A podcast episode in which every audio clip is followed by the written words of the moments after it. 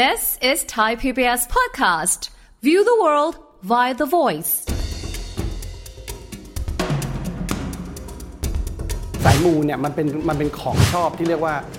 คนทุกชนชั้นนะฮะอ๋อ ใครๆก็เข้าถึงได้คือครับคุณมีเงินน้อย คุณก็อยากได้ของสายมู อยากได้ความเชื่อกำลังใจ คุณมีเงินเยอะคุณก็ยังอยากได้อีก ผมว่ามันเป็นเป็นอะไรที่เรียกว่าส่งเสริมกำลังใจแล้ว ครับ แล้วแล้วมีดีมาหรือมีความต้องการเนี่ยทุกทุกทุกทุกทุกระยะ ถ้ามองในเชิงการตลาดนะเราจะบอกว่ามันมี benefit สองอย่าง อันหนึงเขาเรียกว่า functional คือเชิงการใช้ประโยชน์ อีกอันหนึงเรียก emotional คือจิตใจอ่าฮะคือในเชิงการใช้ประโยชน์เช่นเสื้อผ้าเราต้องซื้ออยู่แล้วอืมแต่ถ้าใส่แล้วมันเป็นสีมงคลทำไมเราจะไม่เอา มันคืออะไรที่มามา add เพิ่มเข้าไปครับแล้วรู้สึกว่าประโยชน์ในการใช้งานก็ได้ เชิงจิตใจก็ได้ อันเนี้ยมันก็เรียกว่าเป็น win-win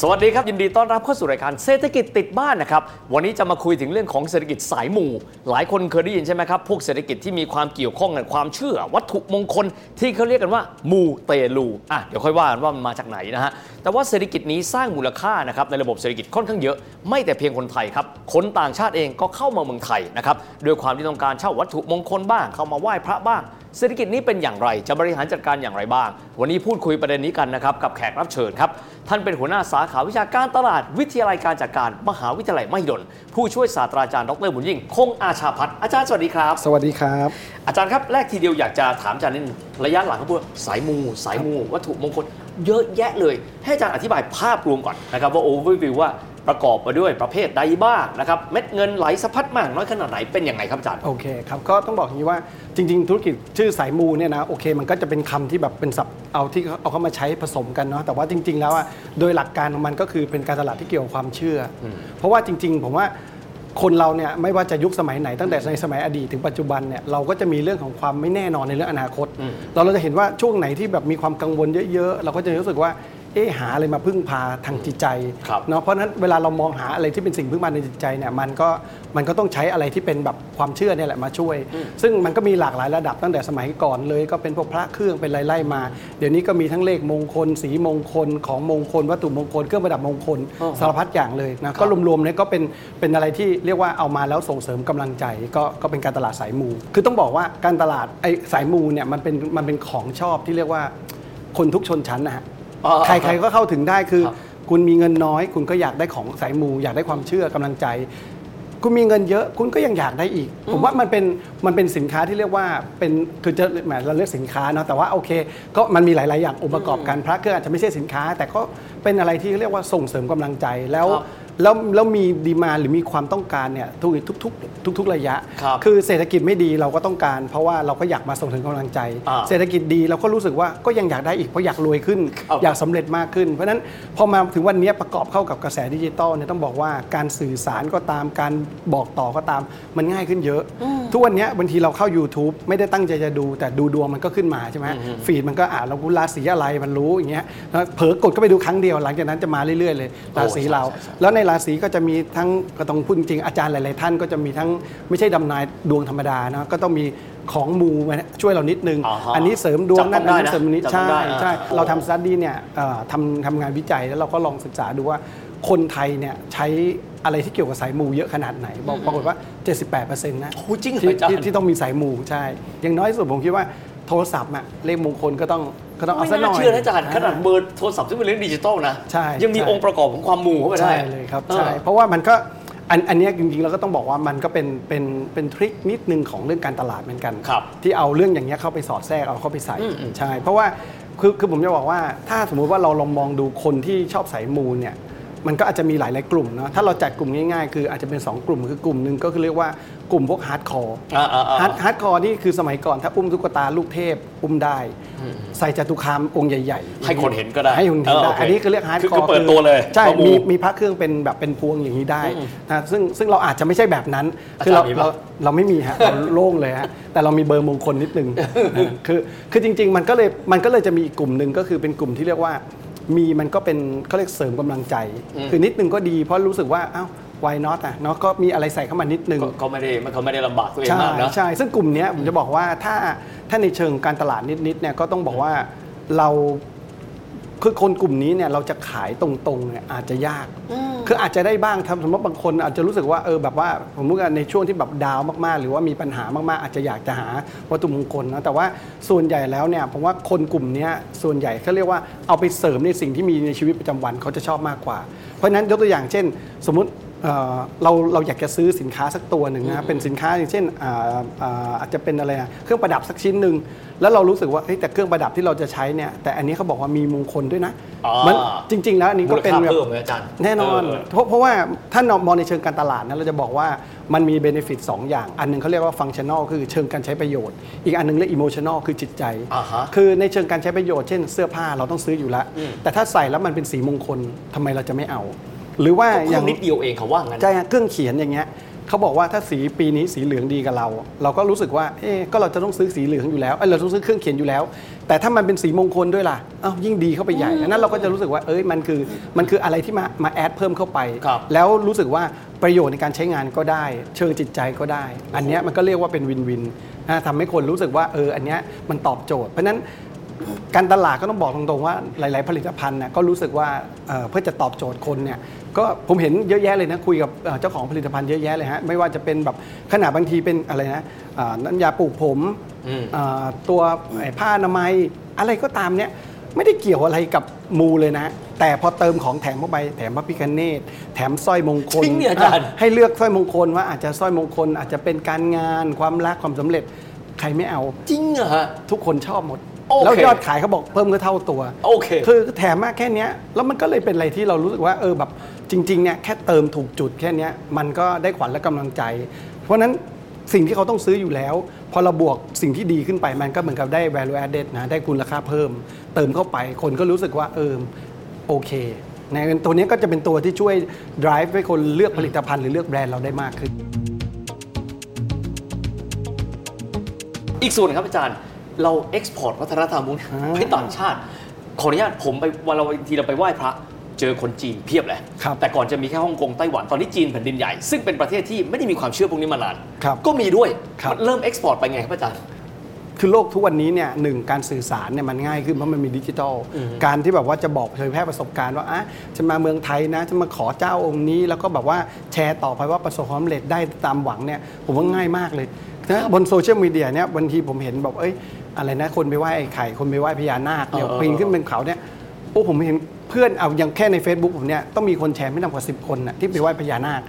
ที่แบบว่าดันด้นขึ้นเขาไปเพราะฉะนั้นเหมือนกันผมว่าในจีนเนี่ยเขาก็จะมีอินฟลูเอนเซอร์มีอะไรที่แบบว่าแชร์ไปในโซเชียลมีเดียแล้วมันมันเห็นผลเยอะ อันนี้ก็เป็นอะไรที่แล้วแล้วการเดินทางวันนี้ก็ง่าย ครับการเข้าถึงก็ง่าย เราก็อ๋อเราก็เห็นว่าเว็บไซต์เนี่ยเอ่ออย่างในเครือ CP เนี่ยเซเว่นเนี่ยยังมีเว็บไซต์ amulet ขายไปในต่างประเทศอย่างเงี้ยโอ้ ใช่ไหมเพราะฉะนั้น การขายแล้วเดี๋ยวเดี๋ยวนี้พัฒนามาถึงขนาดตู้กดก็มีนะ vending machine คือสามารถจะกดซื้ออาพระเครื่องได้อ่าเพราะฉะนั้นก็เรียกว่าคือทุกอย่างนี่เข้าสู่เขาเรียกเลซี่คอน sumer นะก็คือทุกอย่างง่ายสบายที่ปลายนิ้วครับจะรับรู้ข้อมูลข่าวสารก็ง่าย จะสั่งซื้อก็ง่ายอ๋อออนไลน์ง่าย เพราะฉะนั้นทุกอย่างมันมันตอบโจทย์หมดเลยคือคนอะชอบ เพราะฉะนั้นพอบอกต่อๆกันไปคืออย่างผมว่าคนจีนเนี่ยเป็นเรื่องของกระแสการบอกต่อเยอะมากอ๋อเพราะฉะนั้นโอเคอย่างอย่างอย่างเราจะเห็นว่าอย่างการขายสินค้าอย่างเงี้ย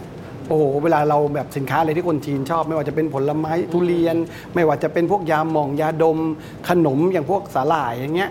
อะไรก็ตามนะที่คนจีนมาซื้อแล้วก็เอากลับเป็นของฝากเนี่ยแล้วพอพอมันพอมันฝากแป๊บหนึ่งมันจะเกิดกระแสละผมผมนึกทุกคนออกมาปุ๊บจะต้องแบบว่าระดมมาซื้อ ผมว่าในลักษณะของพระเครื่องก็เหมือนกัน คืออในในศาสนาที่แบบคือคืออย่าว่าศาสนาเลยผมว่าจริง ๆ แล้วในวัฒนธรรมแบบตะวันออกเนี่ยแบบตะวัมันนเป็นอะไรออกที่เราเราค่อนข้างเน้นอะไรที่พึ่งพาทางจิตใจ ครับ อาจารย์ครับทีนี้ผมมามุมมองการตลาดบ้างครับสำหรับบางคนที่อาจจะทำการตลาดอยู่บอกว่า ถ้าส่วนเนี้ยเราเติมเข้าไป จะช่วยอะไรเขาเป็นพิเศษได้บ้าง หรือคนที่ถ้าเกิดว่าเขาทำธุรกิจนี้อยู่แล้วเนาะครับที่เกี่ยวข้องกับมูไม่ว่าจะเป็นการไปไหว้พระขอพรอะไรก็ตามแต่เนี่ยมิติทางการตลาดอาจารย์ว่าเราถอดบทเรียนออกมา เพื่อที่จะสร้างมูลค่าเพิ่มให้ธุรกิจของเรายังไงได้บ้างครับสิ่งเหล่านี้ผมว่า มันเป็นเรื่องของศิลปะแล้วครับถ้าอย่างถ้าอย่างเอ่อเราเรามองดูเคสตัวหนึ่งนะฮะของไอ้อย่างเช่นอ่าแม่มณีอย่างเงี้ยอืมอืมผมก็เป็นเคสที่น่าสนใจ อย่างเวลาเขาทำป้าย QR code สมัยแรกๆเนี่ยถ้าเอาป้ายอะไรไปวางเกะกะตามเคาน์เตอร์ คนก็จะรู้สึกพ่อค้าแม่ค้าบอกว่าเอามาวางทำไมเนี่ยมันเกะกะ เพราะว่าหน้าเคาน์เตอร์ฉันก็เอาไว้ขายของคิดเงิน แต่พอเขาเอารูปเป็นเปลี่ยนเป็นรูปนางกวักเป็นรูปแม่มณีขึ้นมาอ๋อผมนึกออกใช่ไหมฮะโอ้ผมเพิ่งสังเกตพอวางปึ้งเข้าไปปุ๊บอะมันกลายเป็นมงควัตถุมงคลไปเลยถูกต้องฮะไม่งั้นคุณไม่ต้องไปหาแมว คุณไม่ต้องไปหาแมวกวักหรืออะไรคุณเอาเนี่ยแหละแม่มณีวางไว้สองเนี่ยอันรวมกันเลยคือมีทั้งะ QR code ถูมีทั้งนางกวักถูแม่มณี ได้เทคโนโลยีบวกกับเรื่องของสิริมงคล เนี่ยผมว่าอันเนี้ยเป็นตัวอย่างที่เห็นได้ชัดเจนว่า ถ้าเราทำการตลาดแบบลักษณะที่มีศิลปะอ่าๆแอดเข้าไปเนี่ยคนก็จะรู้สึกว่าอะมันมันก็ตอบโจทย์คืมัอนก็คือที่ถ้าบางทีแบบเนียนๆก็โอเคนะอาจารย์นะถูกต้องเลยครับอ่าใช่มันต้องมันต้องเนียนๆแล้วก็ส่วนหนึ่งเนี่ยอ่าผมว่าในแง่ของตัวเงินเนี่ยอาจจะอาจจะต้องมองว่าการทำอะไรที่เป็น benefit เพิ่มเติมตรงนี้เนี่ยอาจจะมองในมุมที่เรียกว่าเป็นค่าการตลาด คือคือไม่ไม่ไม่ไม่ไปคิดเงินเขาเพิ่มอ่าๆถ้าเราไปคิดเงินเขาเพิ่มเช่นเราบอกว่าอะถ้าเกิดจะเอามงคลแบบนี้จะต้องราคาแพงกว่าคนอาจจะรู้สึกต้องคิดคิดหนักอะตัดสินใจ แต่คนรู้สึกว่า แต่ถ้าเสื้อเหมือนกันของเหมือนกันเครื่องเขียนเหมือนกันแบรนด์อื่นเราก็ต้องซื้ออยู่แล้ว สมมุติเราซื้อแบรนด์อื่น 300 บาท ครับแต่แบรนด์เนี้ย300 แต่ได้สีมงคลอะมันมันเป็นอะไรที่แบบตัดสินใจง่ายมากว่าเออราคาใกล้เคียงกันต้นทุนเราไม่ได้เปลี่ยน แต่ครับ เราได้ เบนฟิตสองอย่างพร้อม ๆ กันอะอย่างนี้ก็จะเป็นสิ่งที่คนคชรับอบอาจารย์ครับถ้าเกิดเรามองช่วงประมาณ 10-20 ปีเนาะเราจะพบว่าก็จะมีวัตถุมงคลหรือว่าอ่าธุรกิจสายมู หรือผมไม่รู้จะเรียกว่าอะไรก็ตามแต่เนี่ยที่ขึ้นมาแล้วก็ไปอย่างรวดเร็ว ขออนุญาตเอ่ยนามนะครับเช่นครับจตุคามรามเทพจตุคามนะครับหรือว่ากรณีของไอ้ไข่เด็กวัดเจดีย์ครับนะครับก็มาแล้วก็พบว่าแป๊บหนึ่งก็เสื่อมความนิยมเราถอดรหัสเขายังไงดีครับว่าตกลงมันเกิดอะไรขึ้นกับคนที่อ่าเข้ามาบูชาเข้ามาเป็น fever อยู่พักนึงแล้วก็หายไป จริงๆอะผลิตภัณฑ์เกือบทั้งหมดเนี่ยผมว่ามันมันมันเหมือนกับอย่างนี้นะ ผมเห็นอะผมเปรียบเทียบให้ฟังเหมือนกับอย่างเช่น อย่างลูกชาย ลูกชายก็ชอบไปซื้อไอ้พวกไอ้พวกสติกเกอร์พวกการ์ดในซองขนมเนี่ยเราจะเห็นว่า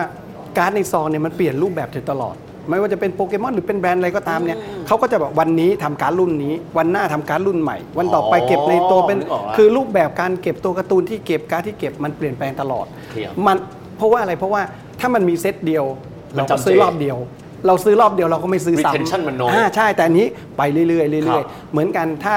ถ้าเราบอกเรามีจตุคาม เราจะซื้อสักกี่องค์แล้วเราเช่าจตุคามผมว่าองค์หนึ่งก็โอเคแล้วสำหรับคนทั่วๆไปนะครับครับ ถ้าเกิดว่าคนที่เป็น hardcore หน่อยก็สิบองค์ก็พอมั้งอย่างเงี้ย แต่ว่าถ้าความนิยมไม่เสื่อม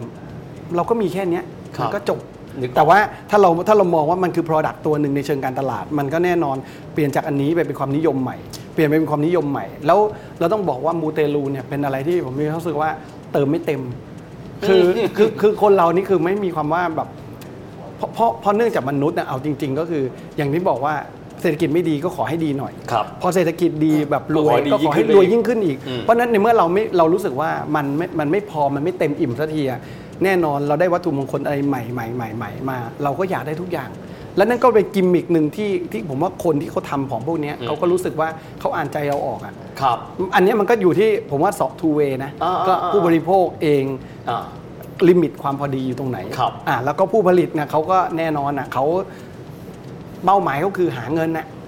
เขาก็ต้องทำอะไรที่ออกมาแล้วมันขายได้ครับแล้วก็มีตลาดซื้ออยู่เรื่อยอืมๆอ่าผมว่ามันก็ทั้งสองอย่างมันก็จะมาบรรจบกันบรรจบกันพอดีนะใช่อาจารย์เป็นใช่ตอนที่สนุกมากเพราะว่าครับผมพูดถึงเรื่องของสายมูในมิติเศรษฐกิจและการตลาดครับวันนี้ขอบคุณอาจารย์มากนะครับขอบคุณมายกันครับขอบคุณมากขอบคคุรัณครับบ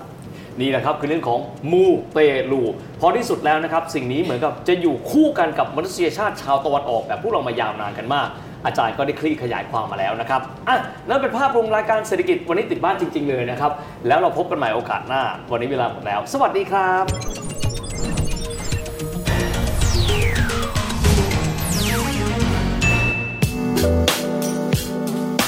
ติดตามรายการทางเว็บไซต์และแอปพลิเคชันของไทย PBS Podcast Spotify SoundCloud Google Podcast Apple Podcast และ YouTube Channel Thai PBS Podcast Thai PBS podcast. View the world via the voice.